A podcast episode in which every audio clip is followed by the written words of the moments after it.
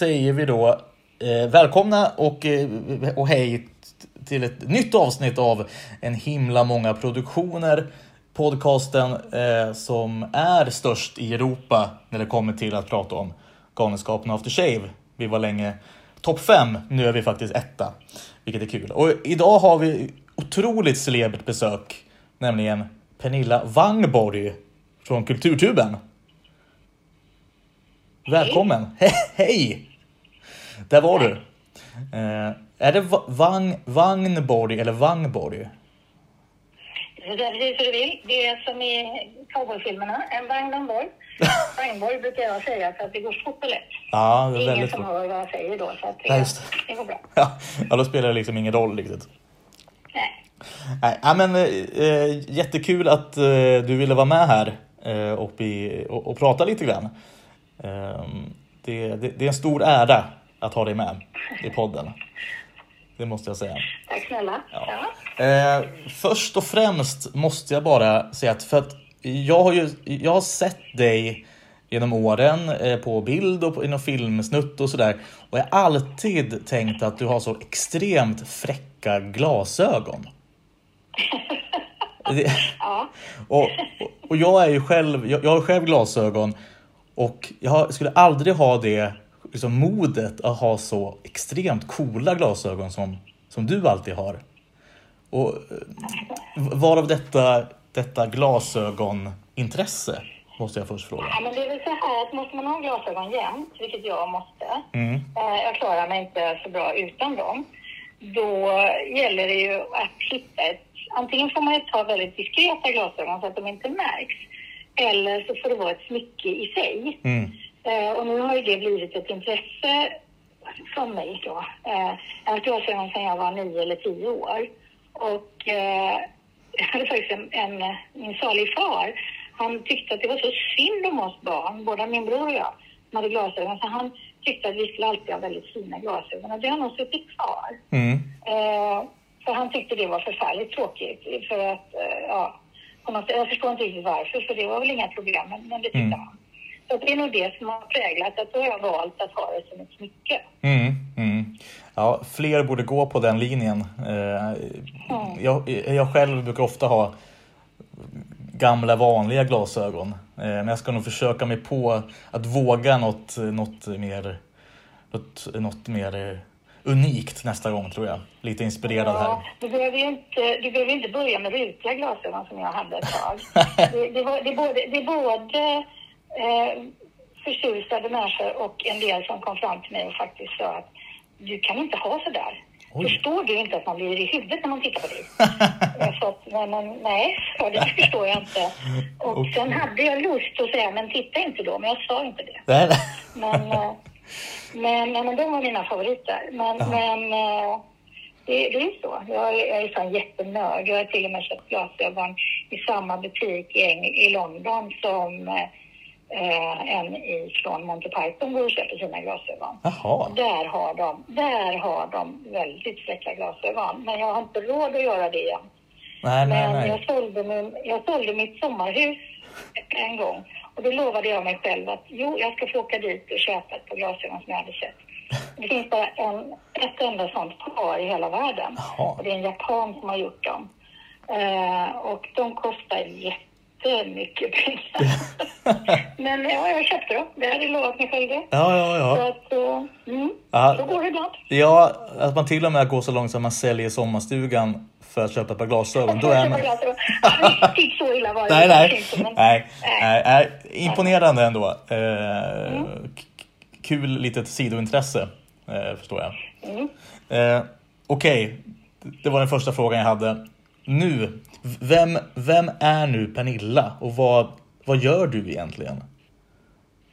Ja, vem är jag? Det, det svarade jag. Glasögonnörd. Nej, men Glasögonnörd. Jag är teaterchef på Lorensbergsteatern och Mm. är också ansvarig för marknadsföringen av Kulturtubens och Lorensbergsteaterns eh, produktioner och vad vi gör och försöker sätta en, en prägel på det vi gör. Mm, mm. Är, du, är du anställd av är det Kulturtuben eller Lorensbergsteatern? Eller är det båda två på något sätt? Vi är båda två. Mm. Alltså, eh, från början, jag började ju 1987. Mm. Eh, då, då började jag med att hjälpa Claes med lite research och skriva ut manuset på maskin till Stinsen brinner. Mm. Mm. Och eh, eh, där någonstans började jag. Och då var vi, Lena Södergren var ju först anställd här. Hon är Mm. ekonomiansvarig nu. Eh, hon var först ansvar, anställd och det var en kompis till mig. Mhm. Eh, och eh, vi var egentligen båda två kompisar, eller ja, vi jobbade ihop med en av delägarna i Kulturklubben som heter Eva Lindgren. Mm. Vi jobbade på Astra Hässle hette det på den tiden. AstraZeneca alltså. Mm. Och eh, så hon, hon tog över Lena till Kulturklubben och jag hjälpte då till också eftersom jag hade börjat plugga samtidigt igen. Mm. Och då, och sen så blev jag kvar. Mm. och sen kom och halkade in på ett bananskal. Vi har ju en av delägarna, Åby, som är han har varit bliv-in, det vill säga blivande ingenjör i väldigt många år. Ja, ja, Jag ja. tror han har sex tentor kvar och jag tror att jag har, jag har tio veckor kvar på min lärarutbildning och där ringer det någon. Det är Claes Eriksson som ringer. Eh, får jag lov att bryta? Oh ja, är det Klas? Ja men då är det klart du ska bryta, herregud. Och du får hälsa så gott. Ja, ja okej. Jag, ringer, du, jag ringer upp dig strax. Gör så, Ja. gör så. Hej. Hej! Ja, men det som händer nu är alltså att mitt i samtalet så ringer då alltså Claes Eriksson upp Pernilla. Eh, hade kunnat betala, betalat mycket pengar för att höra vad det samtalet går ut på.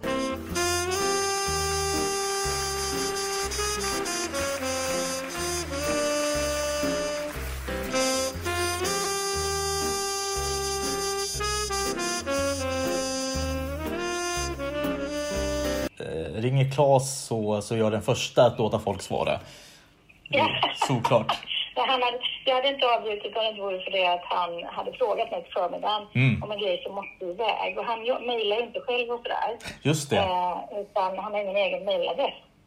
Och eh, det var väldigt viktigt. Mm. Det här kom iväg väldigt snabbt. Mm. Och då trodde han att han skulle vara klar med de grejerna vid fyra idag. Så sa jag, men gör, ring då så fixar jag det. Men då var han klar snabbare. Ja, jag förstår. Ja, så Ja, ja, men, eh, spännande. nu fortsätta.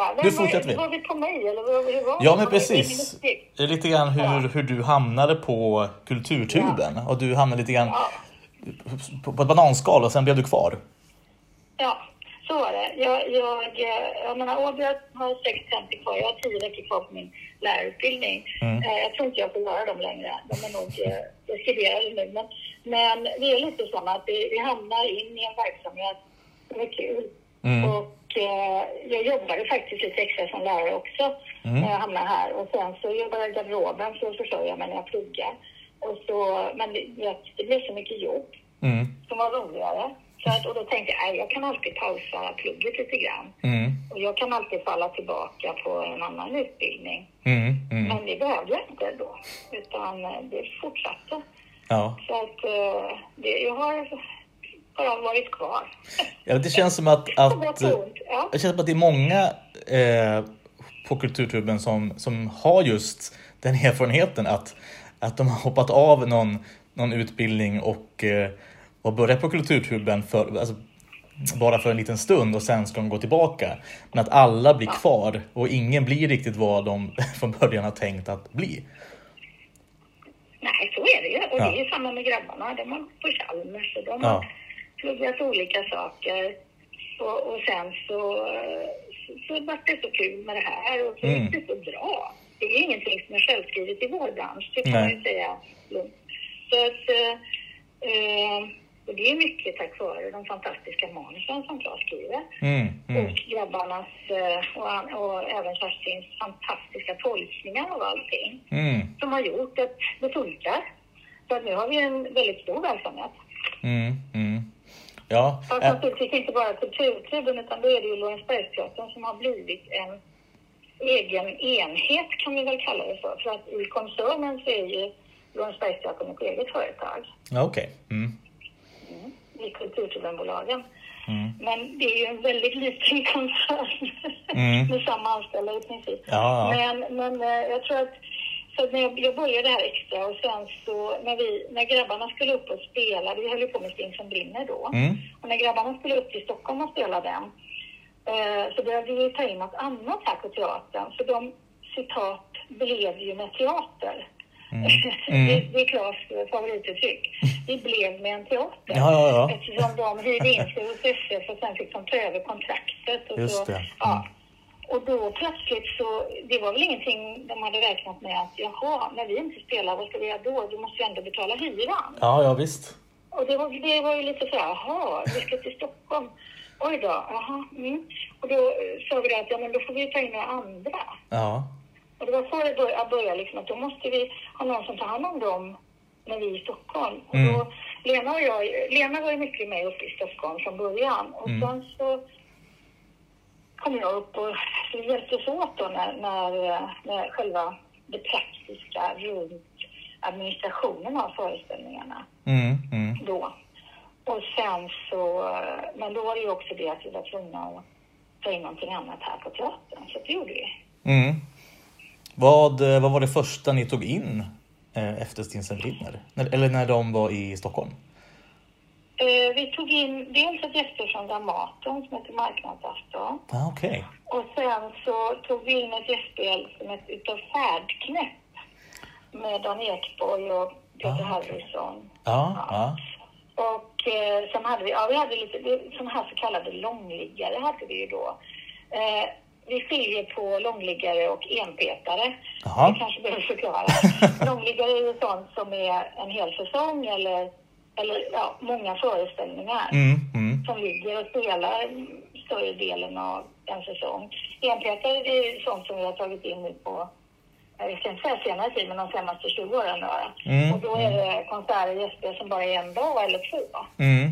Det kallar vi för enpetare då, bara för att skilja på hur vi, ja, vad det är för typ av föreställningar. Mm. Mm. Men det är ju så här att när, när gänget spelar någon annanstans eller tar, ska filma eller tar en paus, Mm. eh, då måste vi ju belägga teatern. Mm. Mm. Så det är ju inte så att man kan betala hyran på inga föreställningar alls eller tre föreställningar i veckan eller så. Mm. Utan eh, det, det, då måste man ju göra annat. Och det är det stora jobbet att få in eh, andra produktioner som ska in och, och så vi ser till att göra en verksamhet som är igång hela tiden. Mm, mm. Men det måste ju vara, jag tänker apropå, alltså med, med tanke på Lorensbergsteaterns eh, liksom, eh, alltså rent eh, geografiska plats men också eh, alltså den, det ryktet den har. Det måste ju vara, ha varit alltså relativt enkelt inom citattecken att få in eh, andra föreställningar och andra gästartister genom åren. Eh, ja, alltså enkelt, nej. Det, det, är- det är väl en sanning med modifikation. Mm. Eh, enkelt är ju ingenting. Nej. Eh, utan vi fick ju tala om att teatern fanns. Mm. Och så här är det att från början så kom vi ju in i en lada kan man ju säga, Mm. 1987. Eh, det fanns eh, ett eh, stolsfält som vi fick köpa Mm. loss. Alltså vi i Kulturklubben säger jag nu. Jag är Mm. bara anställd, men eh, ja, som företaget fick köpa loss. Mm. Och eh, sen så fick, fick ju vi som jobbade se till att det moderniserades allt mer. Jag menar, det var branddörrar, det var matta i, på golvet i foajén, det var... Eh, jag har målat elementen. ja, men du förstår, vi, vi har ju behövt liksom... Eh, det var ju en bio från början. En, eller så här, det var en teater från allra första början. Mm. Sen blev det bio i 50 år. Och när vi kom så var det en bio. Det var ju Leif som visade så här. Mm, Och det var ju mm. då eh, killarna och tjejen förstod att eh, vi kan eh, spela, vi kan också spela teater här. Mm. Ja, så, så. Men då fick vi inte hela scenen och så, utan man, man tog en del av scenen. Just det. Mm. Så att jag kan tänka mig att hade inte vi gått in med det så hade det undrar hur det hade blivit med huset som jag Ja. Ja. För vi levande gjorde ju det. Och det var inte så att den var naturlig att här finns en teater utan det var en biograf Mm. Mm. i folks ögon. Mm. Så så himla enkelt eller självklart, det vill jag nog protestera lite mot. Ja, ja, ja. Ja, det tycker jag. Ja, är det någon som ska göra det så är det du. Givetvis har, vi, har vi jobbat upp den så att Mm. den både har blivit trevlig inredningsmässigt och jag menar det var så gröna mattor och vinröda väggar och ja, det var murrigt helt enkelt. Mm. Vi försökte lätta upp det lite grann. Man tyckte, jag tror det var Thomas von Brömsen som tyckte att det såg ut som folktandvården i Vetlanda. Men å andra sidan, när det är mycket folk som fyller Mm. så, så är det liksom människorna som är viktiga. Mm. Mm. Eh, publiken och, och allt vi gör. Så att eh, jag kanske inte riktigt håller med. Men, men eh, visst, när det bara var vitt och grått, men vi har ju tagit in de teaterröda färgerna. Eh, så. Mm. Numera så är vi ju väldigt välkända Mm. som arena i Sverige. Och det har vi jobbat upp med allt fler gästspel. Mm. Och väldigt många som har sett Galenskapen After Shave vet ju att teatern finns. Mm. Mm. Så det, det är ju ett sätt att jobba upp och nu har vi ju många, många gäster som vill spela här. För Mm. att vi är den arena i Göteborg som är bäst vad det gäller storleksmässigt när man har ett lite halvstort evenemang. Mm. Mm. Så Ja. så sätt så är det mycket enkelt, ja. Mm, mm. Ja, nej, det var nog det jag lite menade att, att, att nu eh, i, idag med tanke på er, er historia så, så Ja. sådär.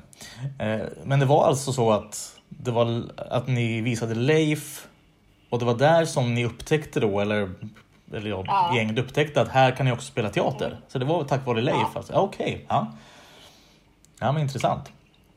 Mm. Det var ju SF som hade, Mm. hade Vansbergsteatern då. Det var en så kallad premiärbiograf för att den var stor och fin. Mm, mm, Eh, och eh, det var när man såg teatern som det var lite spännande sådär. mm, mm.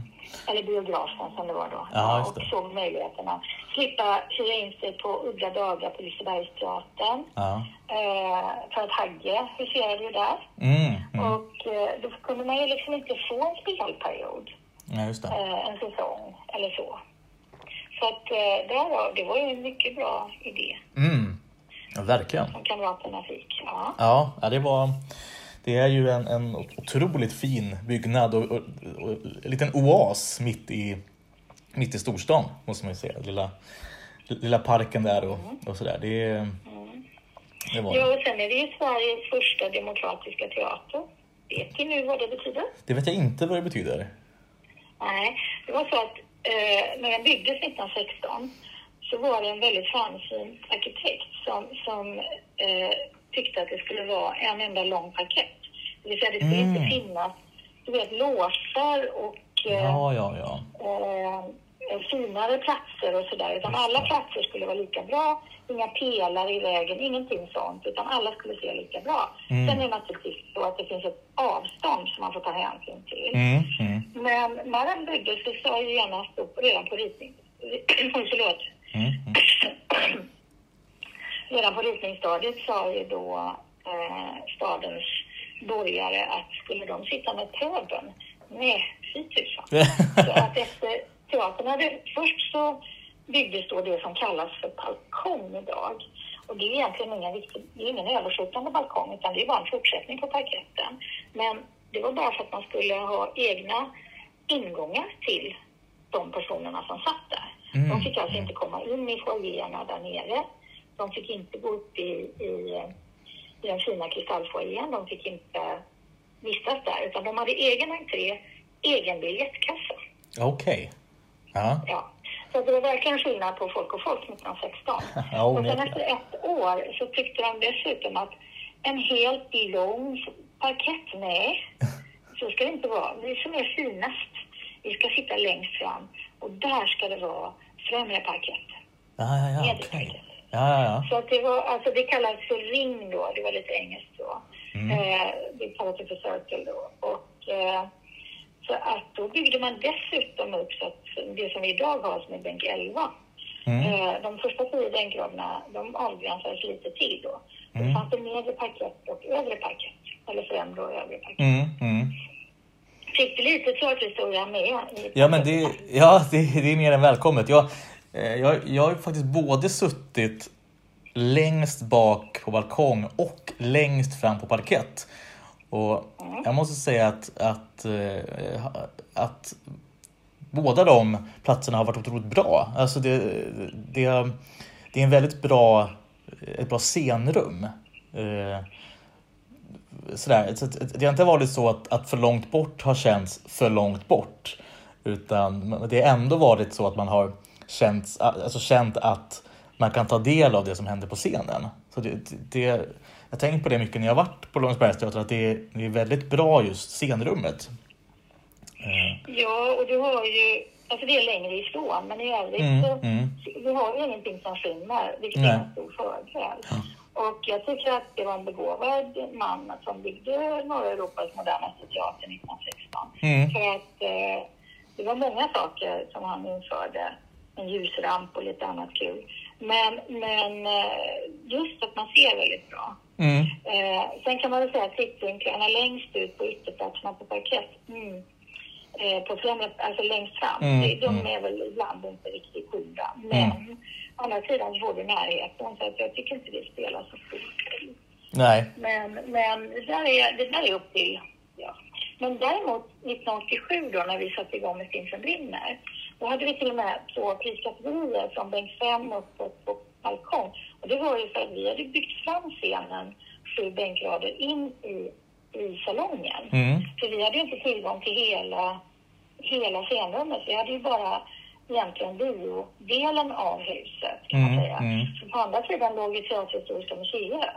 Just det. Så att vi hade inte tillgång till det utan vi fick bygga en scen framåt. Mm, mm. Och det innebar då att de som satt på uh, de bakre bänkraderna på, på balkong, de fick väldigt konstigt, de såg liksom inte fötterna på folk då. Ja, nej, nej. Och då fick vi göra dem lite billigare, de platserna, för att det var inte okej. Okay. Jag förstår. Uh, men det var ju bara för att vi hade flyttat scenen. Ja. Det har man ju inte som problem idag. Nej, nej, nej. Nej, jag förstår. N när var det som eh, den den bakre scenen kom fram? Eller när, när tog ni bort den här... När hade vi, när hade vi knaprat oss bak menar du och tjatat e ihjäl oss? Exakt! när vi behöver tillgång till allt menar du? Ja, ja men precis. Eh, vi höll på länge. 92 var väl första gången. Ja, 92. Mm. Ja, och sen eh, så... Det tog ju lite tid va, så vi fick ju först scenrummet. Mm. Och sen efter ett tag så fick vi tillgång till loger. Så att 96 byggdes logerna om, för det Teaterhistoriska hade haft dem som utställningslokaler. Ja, okay. Så att vi fick själva scenen, men vi hade fortfarande logerna kvar när de gamla var uppe i, eh, i, eh, på balkong, alltså den, den vägen upp där. Mm. Det var ju provisoriska loger, men de fick vara kvar. Men 96 så byggde vi om allting med kontor och loger mm. bakom scenen. Och då mm. flyttade vi in tillbaka här. Så 97, då, då hade vi liksom tagit över hela teatern kan man säga på ett ah, bra okay. sätt. Ah, okay. Ja. Mm. Okej, okay, så de, de logerna som vi ser ibland lite bakom kulisserna material, det är från 96 då, 96-97? Mm, mm. Just det. Mm. Ja, de um, gamla logerna har vi nu sminkateljé i. Ja, okej. Okay. Mm. Mm. Är det där uppe? Använder varenda litet skrymsle må du tro. Ja, ja, det, det, är rätt. Men är det där uppe som det sägs att det spökar?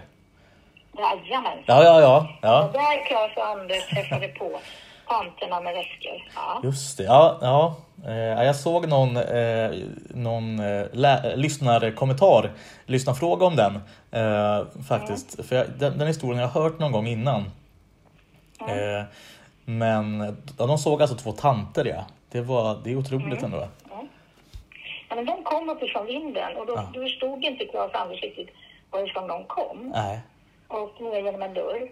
Och sen så sa de att, så sa de att de skulle hitta ut och så sa killarna att nej men här, här är loge, här kan ni inte gå ut.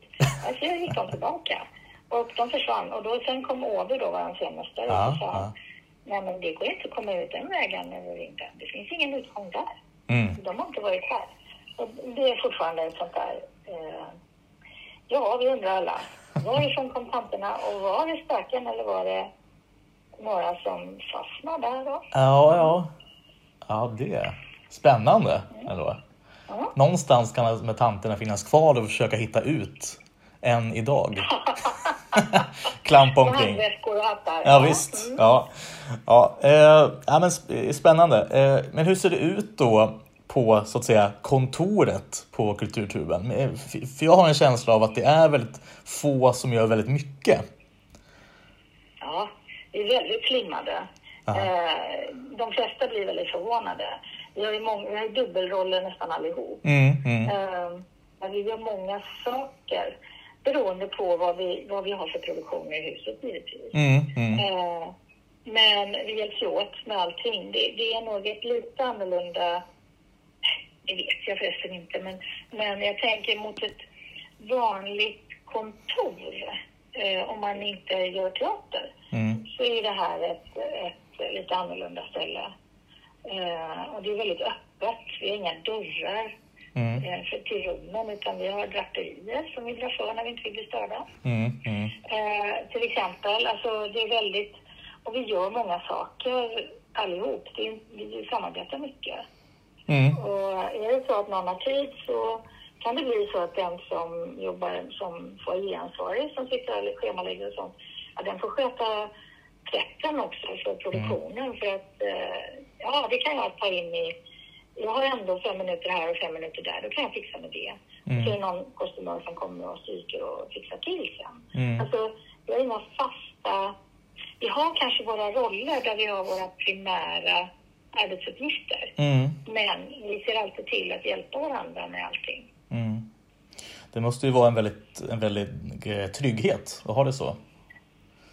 Ja, jag tror det är nödvändigt för vi är så få. Ja. Så att om någon blir sjuk så måste någon, någon annan kunna rycka in och göra det. Vi kan liksom inte bli stående då, utan Mm. eh, vi får hjälpas åt eller om, någon, om det händer någonting. Mm, Och då mm, kan ju väldigt många väldigt mycket också. Eh, om, om du skulle försöka berätta om, om din roll när en ny föreställning ska göras. Från, från manus till premiär. Mm. Om, om Claes kommer med ett manus, eller, eller hur går det till rent, rent praktiskt för dig? Mm. Det är lite olika hur det har gått till, men, Ja. men många gånger är det så att, att, att nu för tiden, att man säger ja men vi skulle vilja göra den här produktionen, när kan vi få plats på teatern? Mm, så det är okej. inte många andra som är inne. Eh, nej då, men alltså vi skulle vilja, alltså det finns ju några sådana numeriska fakta. 30-årsfesten, ja, det ska ju vara 30-årsfesten. Ja, ja. Eh, alltså, vi vill göra ditten och dutten då och då. Och då får man ju säga det ganska tidigt, för vi blir uppbokade ganska tidigt på Mm, teatern. mm, Så vi måste ju hela tiden se till att teatern är fylld. Mm, mm, Eh, men men eh, vi sitter ju på de här så kallade kulturklubbsmötena mm. som just det. grabbarna brukar berätta om. Ja, Och, eh, legendariska har den blivit. Ja, ja. och där pratar de om olika idéer och har då exempelvis Claes en idé.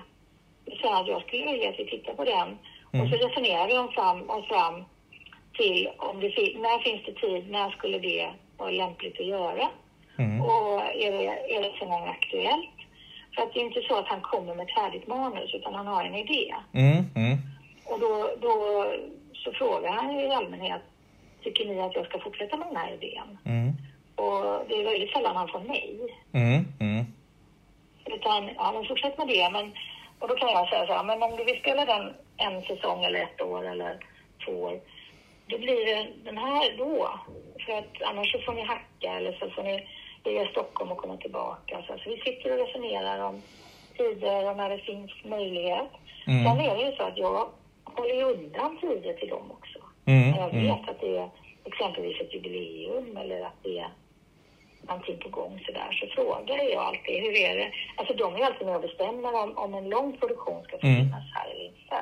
De korta, alltså enpetarna, de, de, de lägger han sig väl inte i så mycket. Mm. Utan det är mer om vi ska ha en lång produktion, om vi ska ha Oscarsrevyn som ett exempel. Mm, mm. Så säger jag ju det att nu skulle Vicky och Johan, de skulle vilja komma hit med Oscarsrevyn. Tycker ni att det är okej Mm. att ha den långa perioden här? Det är ju så det går till. Ja, ja, och då kanske förstår. skulle, då säger de ja, den är ju jättebra, det är klart vi ska ha den. Mm. Eller så säger man, ja men då kanske Claes kunna med sig. Men alltså då, jaha. Och då hör man att nu är något på gång. Ja, ja, ja. Vi får vänta lite med att hyra ut. Ja, jag förstår. Mm. Vi går på känsla. Ja, ja, ja. Ja, ja ja, men jag förstår. Ja, men, eh, eh, spännande. Men så så det, det eh, med, alltså, då är det så att nästa år, nästa höst, då finns det en, en öppning här då för, för grabbarna då. Att sätta upp någonting i och med 40-årsjubileet. En lucka där. Ja, det. mm. ja spännande. Det, det ser vi fram emot. Sen om det blir av eller inte, jag Ja. har inte sett den. Nej, jag vet. Någonting blir ju, alltså det kanske inte blir en föreställning, det kanske blir en utställning. Det Mm. kanske blir en uh, intervjuserie, det kanske blir bara film. Alltså, Mm. vi har inte bestämt än hur det ska bli. Nej. Det är inte klart än. Men eh, eh, jag har hållit undan hösten 22 för kamraterna. Det har jag Mm. gjort. Mm. Men Ja. vi får väl se. Ja, vi, hoppas, vi hoppas på det bästa, vi, vi nördar och vi fans och alla andra för den delen också. Att, att, en- att, Jag med. Jag ja, vad bra. Ja. ja. Eh, vad, vad, är, vad är skillnaden att spela i Göteborg och i Stockholm? Eh, har, det, har det alltid varit lätt att få upp föreställningarna till, till Stockholm? Nej, det har det inte. Alltså, det är faktiskt en skillnad på mot hur lätt det är att eh, få stockholmarna att komma. Eh, Mm. För att alla tror ju att... Så här är det, att om, om, om du spelar någonting i Stockholm så tror ju alla stockholmare att man känner till det i Göteborg. Mm. Ja, men det kommer ju något kanske. Nu tog jag, nu har den åkt, fått liksom stå skott lite för, det var lätt att säga det. Ja. Eh, Men alltså, det är inte alla i Göteborg som känner till den. Nej. Och likväl i Stockholm då, så tänkte ju vi då, när vi har spelat eh, en föreställning i ett och ett halvt år, att ja men den känner väl alla i Stockholm till också. Så är det ju inte. Nej. Utan, utan eh, där får man börja om. Man får börja tala om att hej, nu kommer vi. Mm. Och det Mm. här är den föreställningen vi gör och den har gått jättebra i Göteborg, men här kommer vi med den. Ja, Och Det är inte alltid självklart, absolut inte. Ja, okej. Så man får göra om lite hela marknadsdelen fast då i Stockholm? Absolut. Ah, okej. Jättemycket jobb Mm, marknadsföring mm. i Stockholm. Det är mycket, mycket större konkurrens. Alltså, Ja. Det är många fler teatrar, det är många fler, låt oss säga då, kända och populära namn som spelar i Stockholm. Mm. Eh, vi kan ha jättepopulära, ibland har vi en, en mer populär kulturhöst i Göteborg än i Stockholm, men för det mesta så finns det ju fler ställen i Stockholm där man får se, kallar för sin, sin favorit. Vad, vad, vad sa du? Ja, men alltså om man är i Stockholm så har du chansen kanske att se din egen favorit Ja, jag menar så. Ja, lite lättare än Just i. Göteborg. ja visst. Mm.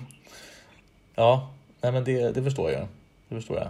Och därför så är det svårare att nå fram Ja. och nå ut och få publik. Ja, ja. Men ni ni har väl ändå, det, min känsla är ändå att, att det har gått väldigt bra i Stockholm. Absolut, Ja. det har det absolut gjort. Jag ska inte vara gnällig. Men Nej. det har ju det har inte varit självklart. Nej, nej. Nej, jag förstår. Ja, men det, det är ändå intressant eh, att, att det är som stor skillnaden då eh, mellan publikerna. Sådär. Eh, men en, apropå då att vara ute sådär, en produktion som jag alltid varit lite nyfiken på att höra mer om, det är Gladpack-turnén.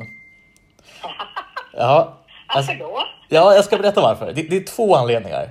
Ett, det, det var den första föreställningen som jag såg live i Västerås. Jag är från Västerås från början. Så jag och min far var på den föreställningen. Vi hade en dam som, som skrattade sig till hjärtinfarkt nästan bakom oss.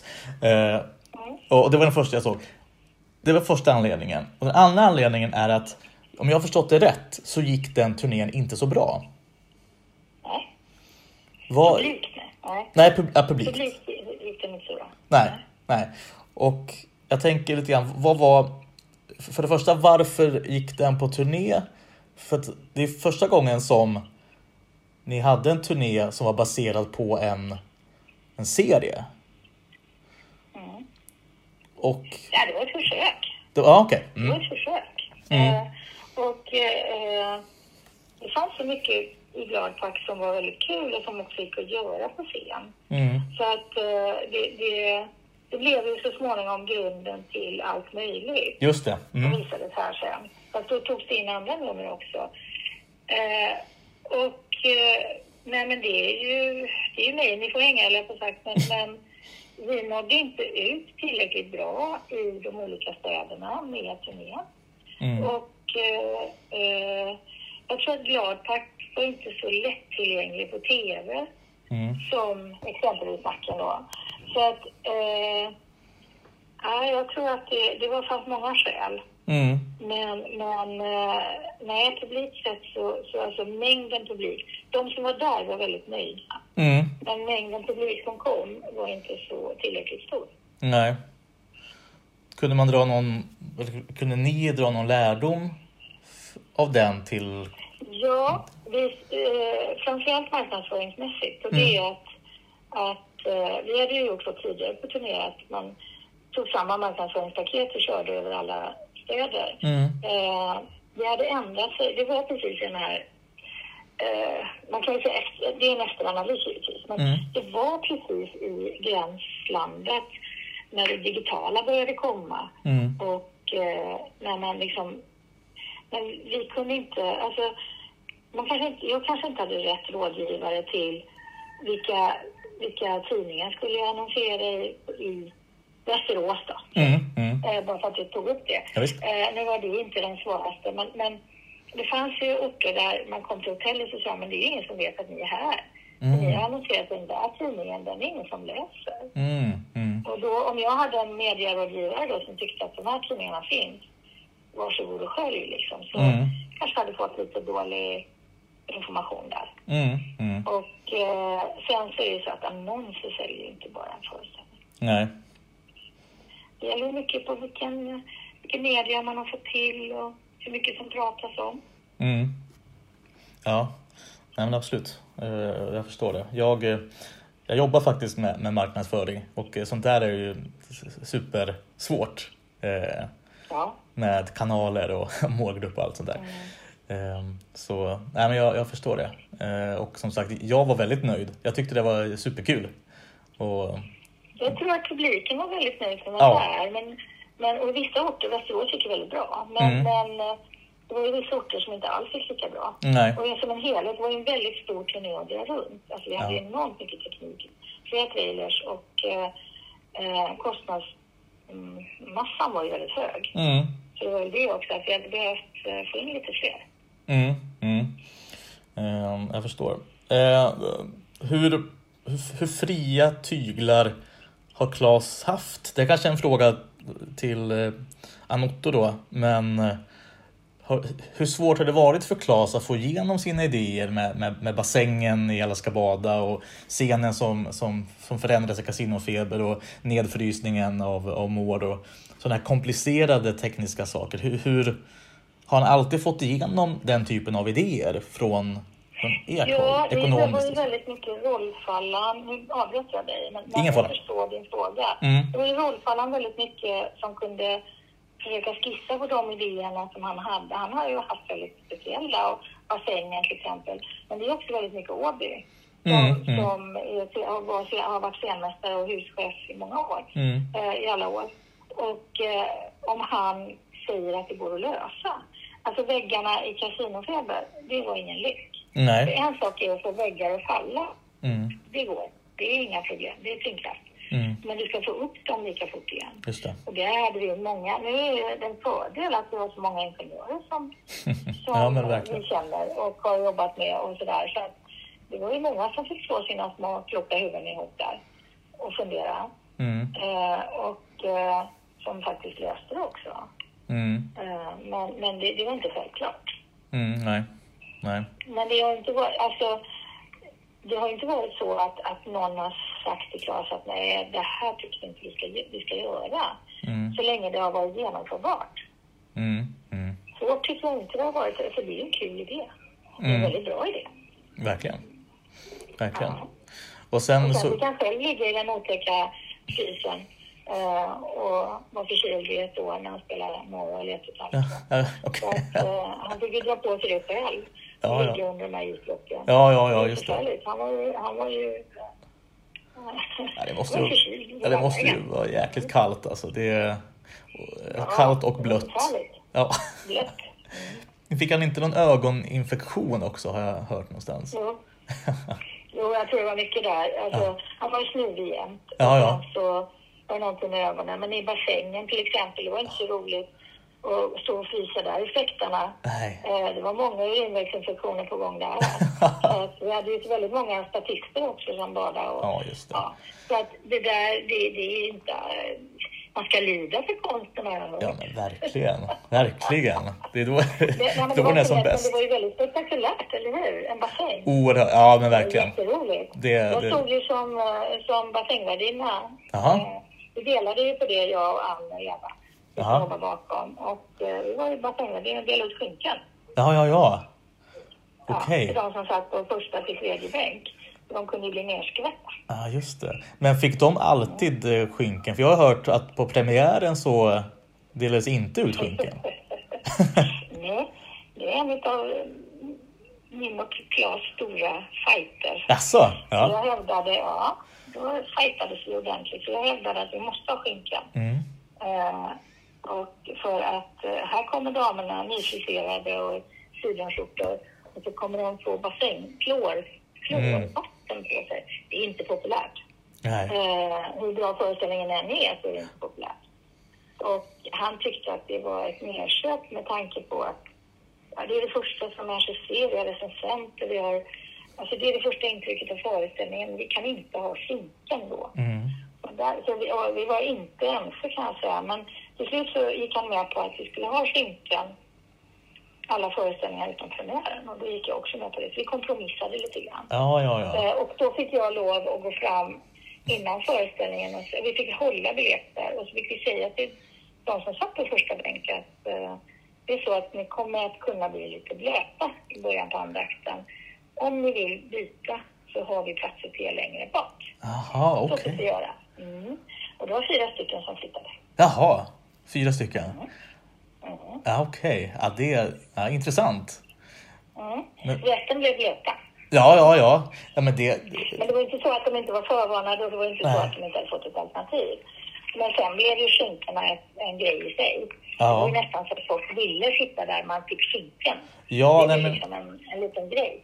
Ja, nej, men jag tänkte precis också på det att hade jag varit på Alla ska bada då hade jag mer än gärna velat sitta längst, sitta längst fram och bli lite skvätt på mig. Det hade ju varit, Ja. det hade ju gett liksom enormt till... För, Lite skvätt och lite skvätt. Det var Ja. väl inte så lite nej, nej, nej. Det var en dusch till och med kanske. Ja. ja. nej, så mycket var det inte. Men, de, nej, men det var skvätt. Det var riktigt skvätt. Ja. Ja, ja. Men har ni haft, har det varit några andra sådana här större eh, oegentligheter eller bråk inom eh, Nej, oegentligheter har vi aldrig haft. Vi, vi kan ju ha olika åsikter. Ja. Det kan vi ju ha. Mm. Och, eh, eh, men, men det var väl en av de få där jag har... Eh, jag är ändå an- anställd. Men, jag, nej, men vi har ju ett väldigt högt i tak. Så att, men där jag har sagt att jag försöker skydda publiken. Mm. Eh, men det är en av de få gånger som jag har sagt nej, det här tycker inte jag är okej. Mm, mm, Eh, men men vi, kom, vi kompromissade ju ändå. mm. Men i övrigt, nej, det är väldigt sällan. Mm. Utan vi, vi var lite oroliga för några siktvinklar, kommer jag ihåg, eh, på, nu ska vi se, när Kerstin åkte ut och satte sig, kan det ha varit 30-årsfesten då kanske, hon var inte med då. Eh, hon var ju regiassistent Mm, mm. och eh, vi satte oss på vissa platser med siktvinklar och sånt. Okej. Men oeniga har vi aldrig varit. Men, men, men vi har liksom eh, vi har försökt se till att publiken verkligen ser Ja. och har det bra. Mm. Eh, så. Men det gick alltså alldeles utmärkt. Men, men eh, nej, det, det är nog bara den diskussionen, tror jag.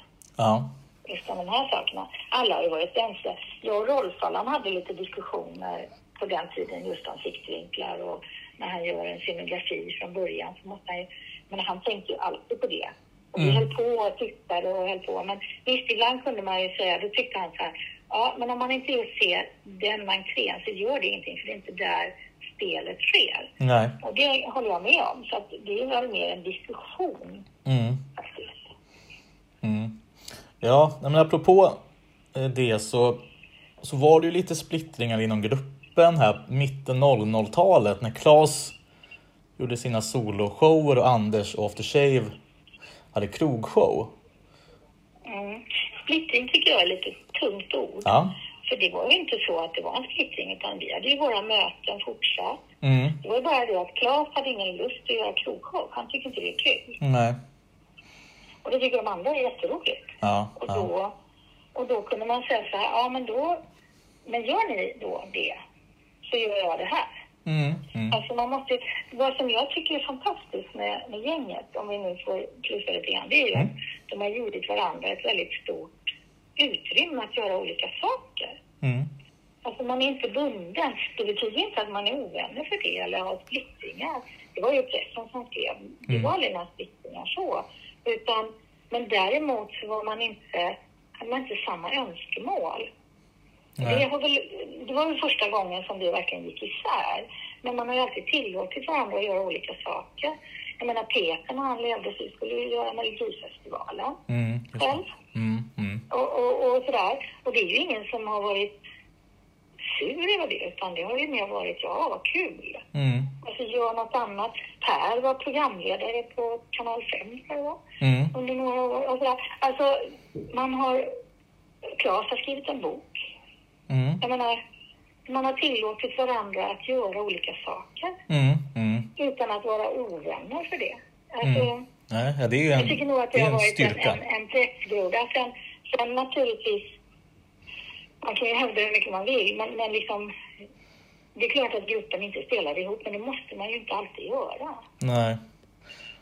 Nej. Nej, efter 25 år som det var, då kanske man behövde lite testa Ja. sina vingar på andra håll. Kan göra olika saker. Man kan Mm. göra, eh, man får vara programledare, man får göra eh, egna små spelningar här och var. Eh, det var ju mycket firmagig, alltså det var ju sådär, betal, alltså där en firma säger att Åh, vi ska ha kalas, kan inte ni komma och köra en bit och sådär. Och det gjorde, alltså klart tyckte aldrig det var särskilt kul. Nej. Men det tyckte till exempel de andra var rätt kul. Mm. Då gjorde de det. Och istället för att då, men de tyckte inte det var roligt att åka på alla de här grejerna. Mm. Då sa de att då får de komma till oss. istället. Jaha, okej. Så att det Ja. här, ja. Vi kan inte hålla på och åka runt till varje grej och göra samma sak. Utan nu, då får alla firmorna komma till oss istället. Mm. Och så blir det middag och sånt där. Så att det här är nog, och det, det har Claes aldrig tyckt var särskilt kul. Så Mm. att, eh, men det betyder ju inte att man är, inte är vänner för det. Nej. Nej, absolut. Absolut. Nej, men som sagt, det måste ju också det måste ju vara en väldigt frihet och och väldigt fördel också att, att ändå att ha den styrkan inom gruppen att man får göra sitt. Men man har alltid gruppen Ja. som trygghet och man har alltid ehm, Absolut. mm, sådär. Och du har alltid organisationen bakom. Jag menar det, Kulturklubben var ju med som producenter i Mm. de här föreställningarna. Och det, det är ju en väldig trygghet att ha. Mm, mm. Ja, absolut. Eh, Nu, nu har jag en otroligt nördig fråga, men det är också en sån här fråga som jag, som jag har tänkt på under många år av någon konstig anledning. När ni har då gästspel på Lorensbergsteatern, hur fungerar det då i logerna? För att om jag har förstått det rätt så har alla i ensemblen en varsin loge. Eh, alltså i Galenskapen säger då. Rensas de logerna eller tas det bort? Eller sådär, hur, hur går det Ja. till? Ja, Varenda lördag måste de plocka undan sina grejer. okej. Och för att, av rädsla för att inte någon annan ska ta dem eller de ska åka i bingen av Ja. misstag eller så.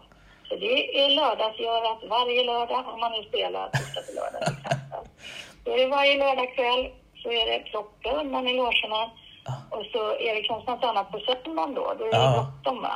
Annars så kan de ju få komma in på söndagen eller måndagen och plocka i Mm. om de har bråttom hem eller ska iväg på någonting. Ja. Men eh, nej, det ligger som en rutin. Alla får varsin låda beroende på hur mycket de har. Ja.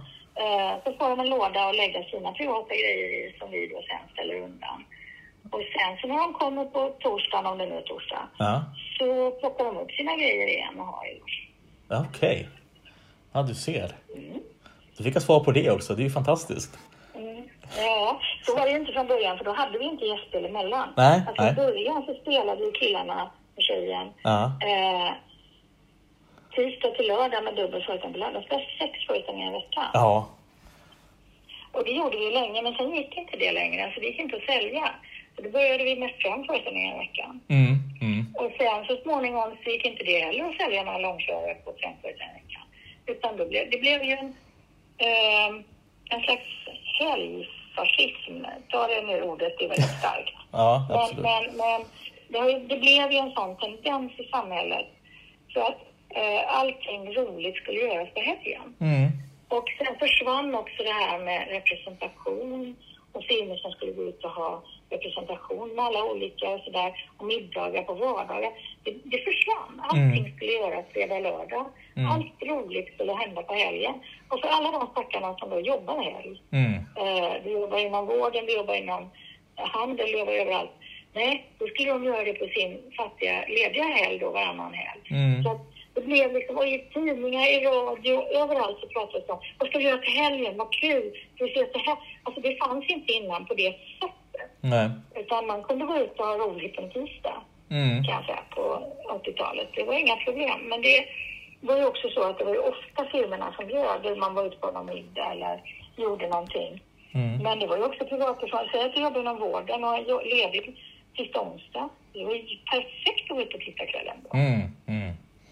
Ja, Alltså, absolut. tog jag vården som exempel. Det finns många som jobbar helger. Mm. Men, eh, men, så, men det har liksom försvunnit lite grann.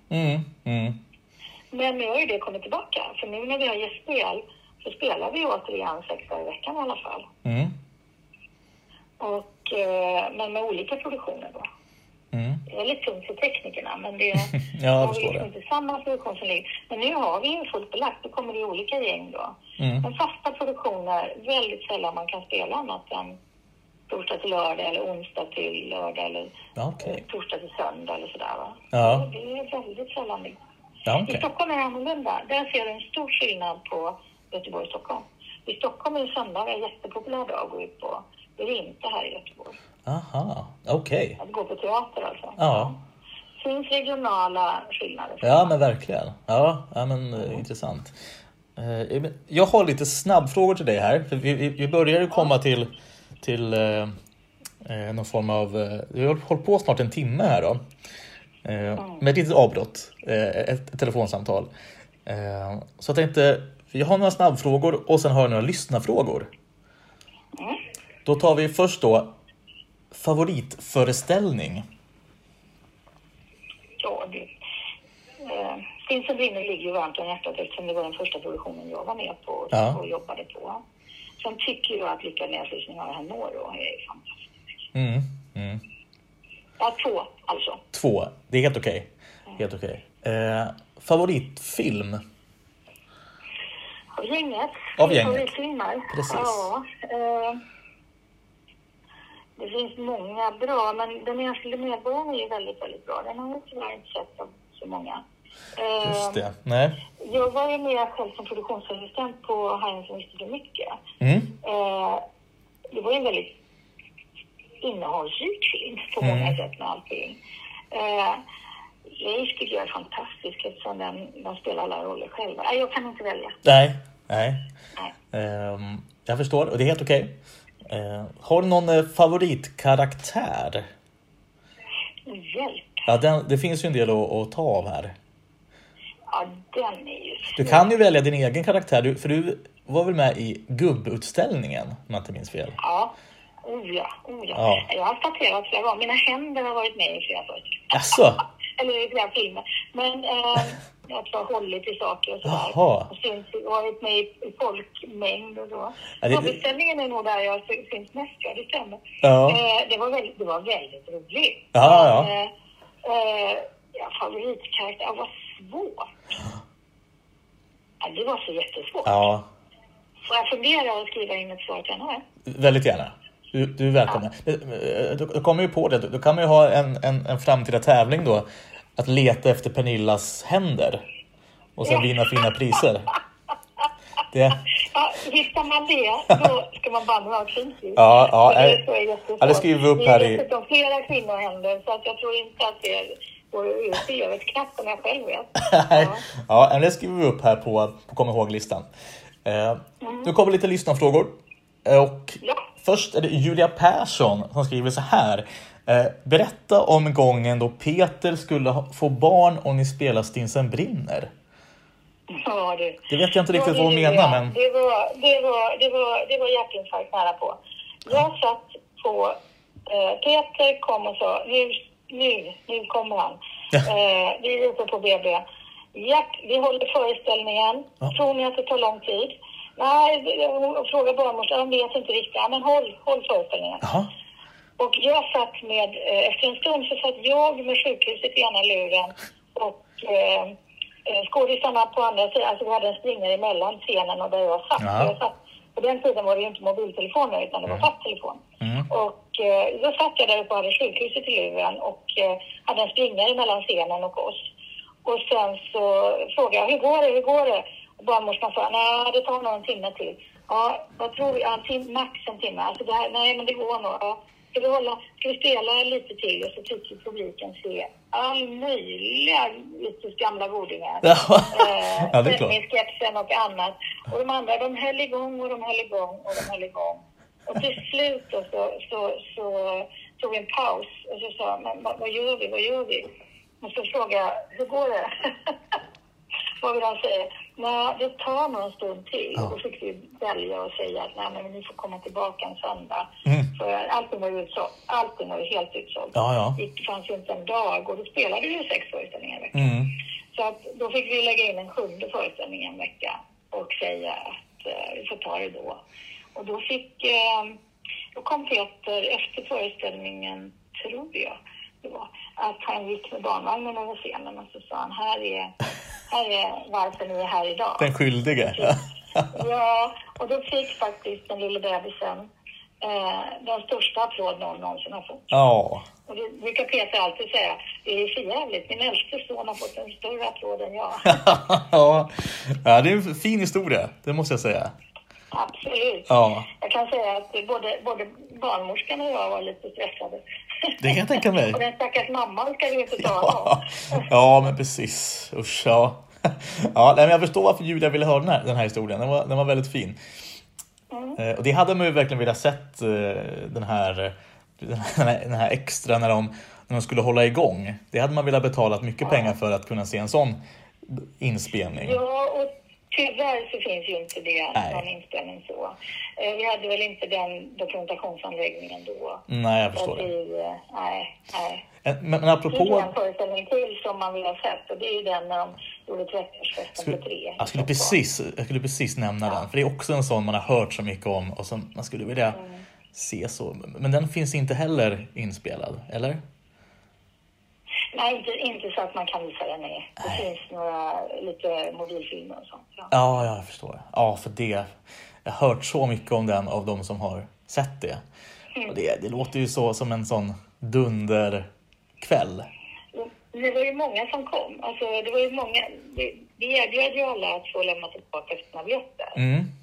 Eh, och de som gjorde det, de blev sålda nästan. Det var inte helt utsålt, men nästan. Mm. Så att det var ju, och det var ju väldigt många av er fans som direkt hoppade på ett tåg och sa jag kommer Ja. och köpte biljetterna. Ja.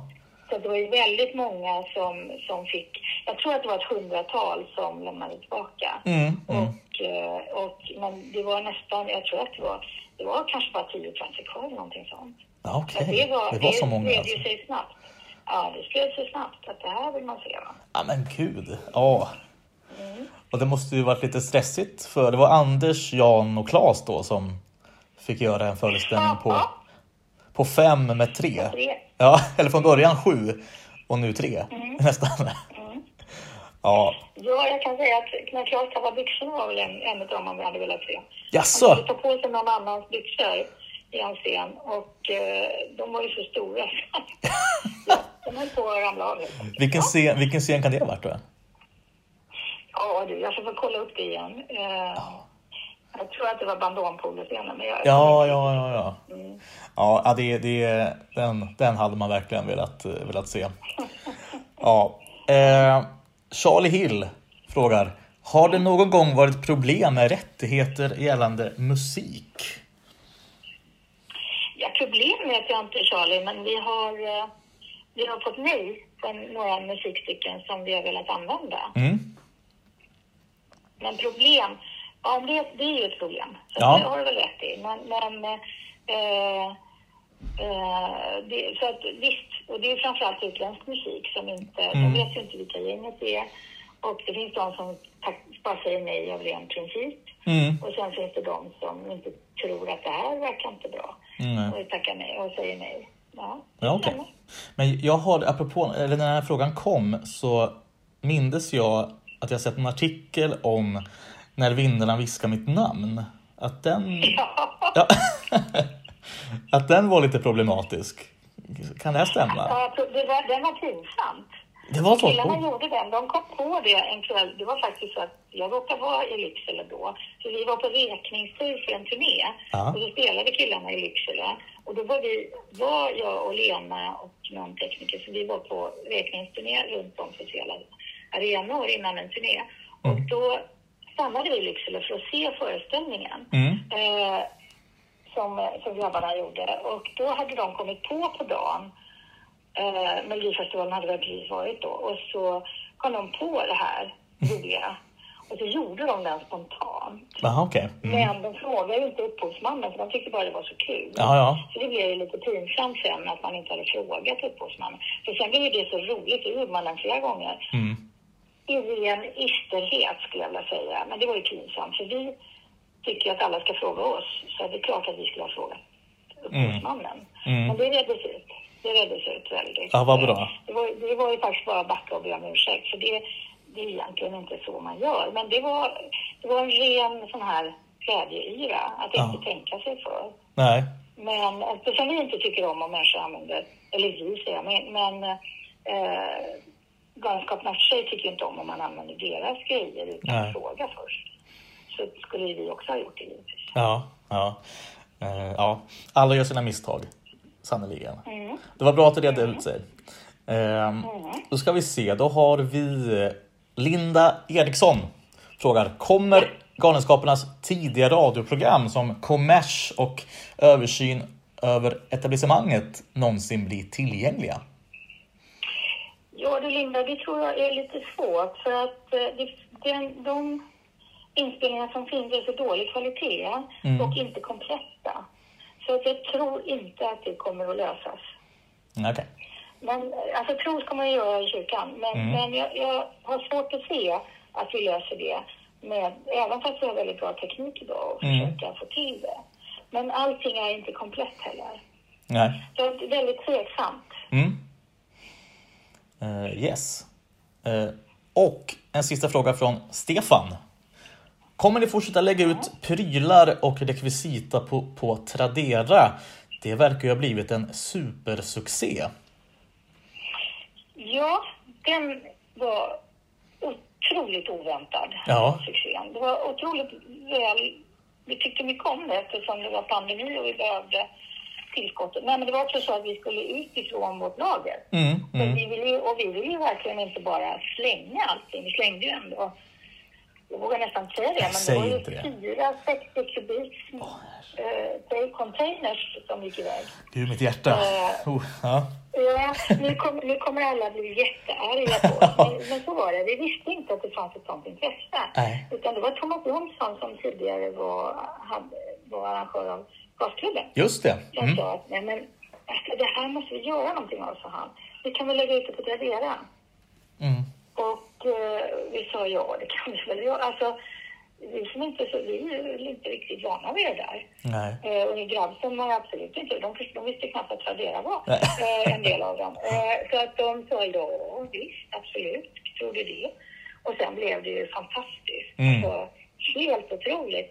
Och det var jätteroligt. Vi hade ju utlämning på Ja. vårt gamla lager i Lackabäck. Ja. Det var hemskt kul den kvällen. Även om det var pandemi och det var avstånd och det var några av grabbarna kom och det blev fotografering och Ja.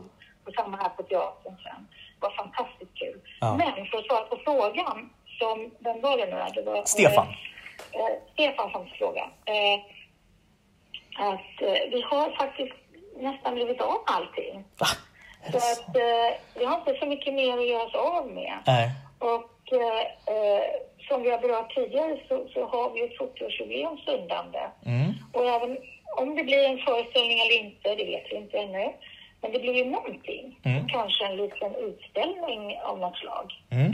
Och då vill vi ju gärna ha grejerna, de grejerna vill vi ha kvar i sådana fall. Mm. Så att vi kan ha en liten utställning. Mm. Och sen vad som händer efter det, eh, det kan vi inte riktigt säga om. Nej. Men, men eh, i sådana fall är ju det längre fram i tiden. Ja. Inte på det närmaste året i alla fall. Nej, nej, nej. Eh, jag blev ju så... När jag såg detta första gången, då, då, då slog det i mitt hjärta att va? Ska ni göra, göra sig av med alla de här fina sakerna?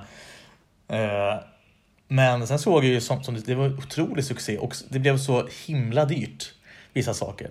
Ja. Eh, och jag, jag var ju med länge i vissa av de här eh, auktionerna, men jag var tvungen att hoppa av för det, var, det blev så himla mycket folk som skulle in och, och, och buda på det. Så att, ja, det, jag förstår att, att det var en stor succé.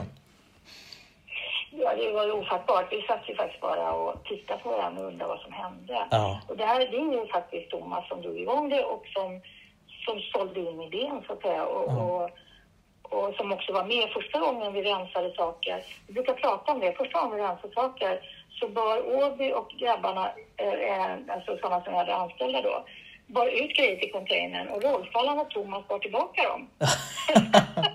Ja. För de tyckte inte vi skulle slänga de grejerna. Nej. Så att det var en ständig strid eh, på hur mycket vi... Och jag menar väldigt mycket, jag ska säga det, väldigt mycket av det som slängdes var väggar, Ja. eh, trämaterial. Alltså det var sånt som ingen, ingen har nytta av. Jag förstår. Utan det var stora bökiga saker som man inte kan ha någonstans. Nej. Så ni behöver inte bli arga ni som lyssnar. eh, det, det, Thomas var med. Ja, det känns- det känns skönt ändå. Det känns och skönt. Rolf var med. Ja. Och de såg till att det inte slängdes något väsentligt. Nej. Det var stora bulkiga saker som jag haft på scen. Ja. Eller det känns skönt att Thomas var med. Eh, Han, han känns som en trygg, liksom att han är vår man på plats lite grann.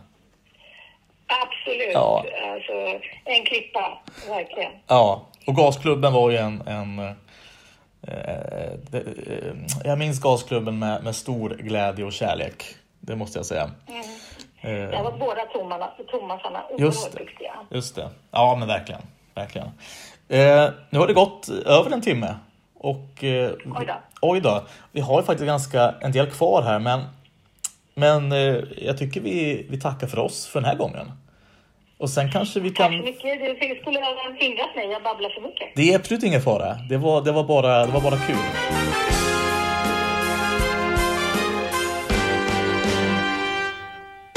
Summan av kvadraten på kateterna i en rätvigglig triangel är lika med kvadraten på hypotenusan i en rätvigglig triangel. Det är Pythagoras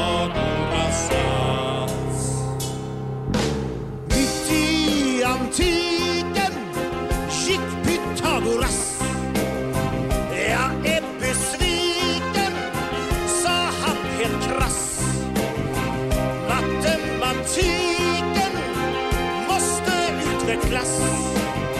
Sen kom replik